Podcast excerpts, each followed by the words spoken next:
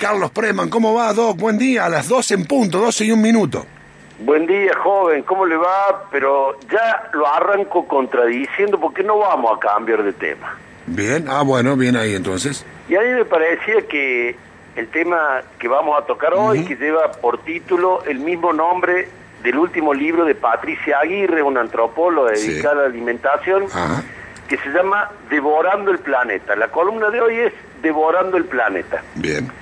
Entonces usted diría, como los oyentes, che, ¿cómo no estamos cambiando de tema? ¿Qué tiene que ver las retenciones? ¿Qué tiene que ver el aumento de los precios? ¿Qué tiene que ver la inflación? ¿No? Sí. ¿Qué tiene que ver la guerra? Y cuando uno entra en profundidad a la problemática, ¿qué tiene que ver el COVID? ¿Qué tiene que ver la pospandemia? Y cuando uno entra profundamente en la problemática que nos aqueja como planeta, como especie humana, este libro intenta explicar o echar luz a la problemática de manera global para entender qué nos pasa o por qué nos pasa lo que nos está pasando. El título de la columna, coincidente con el título de su libro, Devorando el Planeta, analiza cómo se producen los alimentos en el planeta, cómo se promueve su consumo, porque los alimentos se comercializan, o sea que es un objeto que uno adquiere intercambiando dinero, cómo se distribuyen los alimentos en el planeta y cómo comemos cada uno de nosotros y qué consecuencias tiene. Lo que nos anuncia Patricia Aguirre es que ya no solamente nos preguntamos si alcanza con cambiar nuestros hábitos de consumo y de producción de alimentos, sino si estamos aún a tiempo.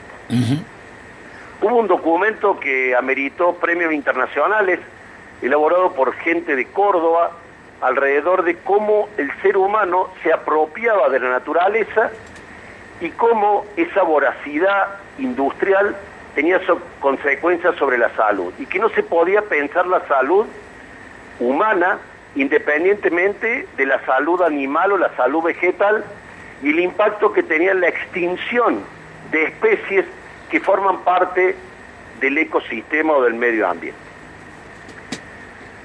¿Cómo le pagamos nosotros a la industria alimenticia y lamentablemente pagamos esta producción descontrolada con la destrucción del planeta y la pagamos con enfermedad.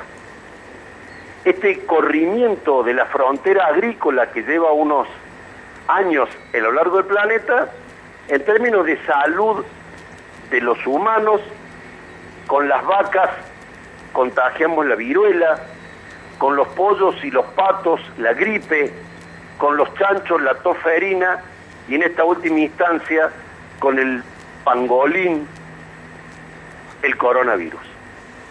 O sea, que la producción industrial con el uso de agroquímicos y las consecuencias en la salud que tiene de manera directa sobre aquellos habitantes que conviven con esas sustancias, como así también el cambio de la producción industrial en los animales, el feedlot, el hacinamiento de los pollos, de los cerdos, trae enfermedades que llamamos zoonosis que en un momento u otro se trasladan a nosotros. Eso respecto de la producción y de su venta. Y en la venta está la publicidad. No hace muchos años la educación alimenticia del planeta la hacían las abuelas. Nosotros comíamos y nos gustaba aquello que las abuelas le enseñaron a nuestras madres y nuestras madres a nosotros. Esa cadena alimenticia tenía una base educativa que era un legado de milenios que las abuelas sabían transmitir. Hoy la educación alimenticia se trasladó a la publicidad, con lo cual un postrecito desde la infancia permite pertenecer a un sector social y se le adjudica una cantidad de elementos que no son nutritivos, que no alimentan y que en los adultos también la cultura ha cambiado hábitos en donde hace apenas 20 o 30 años comer pescado crudo nos parecía asqueroso y hoy resulta ser una alimentación exquisita. Este cambio en el patrón cultural del legado de abuelas a la publicidad alimentaria cambió los patrones de comportamiento y de consumo e hizo que hoy la pandemia de la pandemia sean las enfermedades no transmisibles, obesidad, hipertensión, accidentes cardiovasculares, infartos. O sea, cambió el perfil de enfermedades a partir de cambiar el perfil industrial y alimenticio de lo que comemos. En 1985, el planeta logró satisfacer la disponibilidad calórica. ¿Qué quiere decir esto? Si lo hago muy largo, vos me interrumpes. Y no, no, la verdad que está interesantísimo, así que estamos ah, escuchando atentamente. Bien, en 1985 el planeta logró producir lo que se llama la disponibilidad calórica, producir alimentos para todo el planeta, 1985. Hoy somos en el planeta 7.500 millones de habitantes, 7.500 millones de personas que necesitan alimentarse. ¿Y cuáles son las consecuencias de esto que llamamos devorar el planeta? Que producimos calorías en exceso, malas calorías, fundamentalmente grasas, hidratos de carbono y alimentos ultraprocesados, sobre todo a base del azúcar, Entendamos que el azúcar lleva apenas 200, 300 años de manera masiva y popular en la gente y eso se tradujo en la pandemia de la pandemia, que es la obesidad, la hipertensión y las enfermedades cardiovasculares. Y llegamos hoy a un punto que es el nudo de esta columna en el cual en nuestro planeta hay 900 millones de desnutridos. ¿Qué quiere decir? 900 millones de habitantes que tienen hambre, que hoy no van a almorzar y no van a cenar.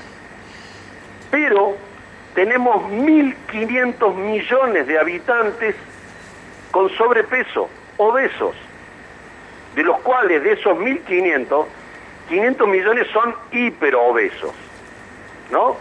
Entonces tenemos Estados Unidos o algunos sectores de Estados Unidos con una obesidad tremenda, una Europa hipersaciada y un África y el sector de Latinoamérica con hambre. O sea, hay una mala distribución de los productos que fabrica la industria alimenticia. Y terminamos. ¿Qué podemos hacer ante este escenario de devorarnos el planeta y si estamos al tiempo de cambiar? Básicamente, dos respuestas muy breves. La primera, nosotros, cada uno de los oyentes de Mira quién habla, cada uno de nosotros aprender a construir una alimentación frugal, humilde, variada, comer poco de todo, comer poco de todo, comer poco de todo y tratar de que lo que comamos se vincule con lo que comían nuestros abuelos, lo que fue el legado alimenticio de décadas que permitió sobrevivir a la humanidad. Y el segundo, los cambios estructurales que la sociedad se debe. Cambios políticos, normas, pautas, para que la economía permita a todos acceder a los alimentos. Para que la economía le permita acceder a todos a los alimentos, que va desde el etiquetado hasta las retenciones, hasta la producción de comida saludable para todos los sectores. Sin duda el desafío es muy complejo, pero vuelvo sobre el título y la pregunta inicial que se hace Patricia Agrigo en su libro. El título es que nos estamos devorando el planeta y ya no nos preguntamos si alcanza con cambiar, sino si aún estamos a tiempo. Doc de colección, impresionante la columna de hoy, ¿no? Yo te agregaría solamente Planeta Caníbal. Estamos los fines de semana para producir para el lunes. No, muy bien, Doc, muchas gracias. Te mando un abrazo. Un abrazo grande, nos escuchamos el próximo lunes. Dale, muchas gracias. Eh, después recuerden, como siempre, la colgamos en Spotify.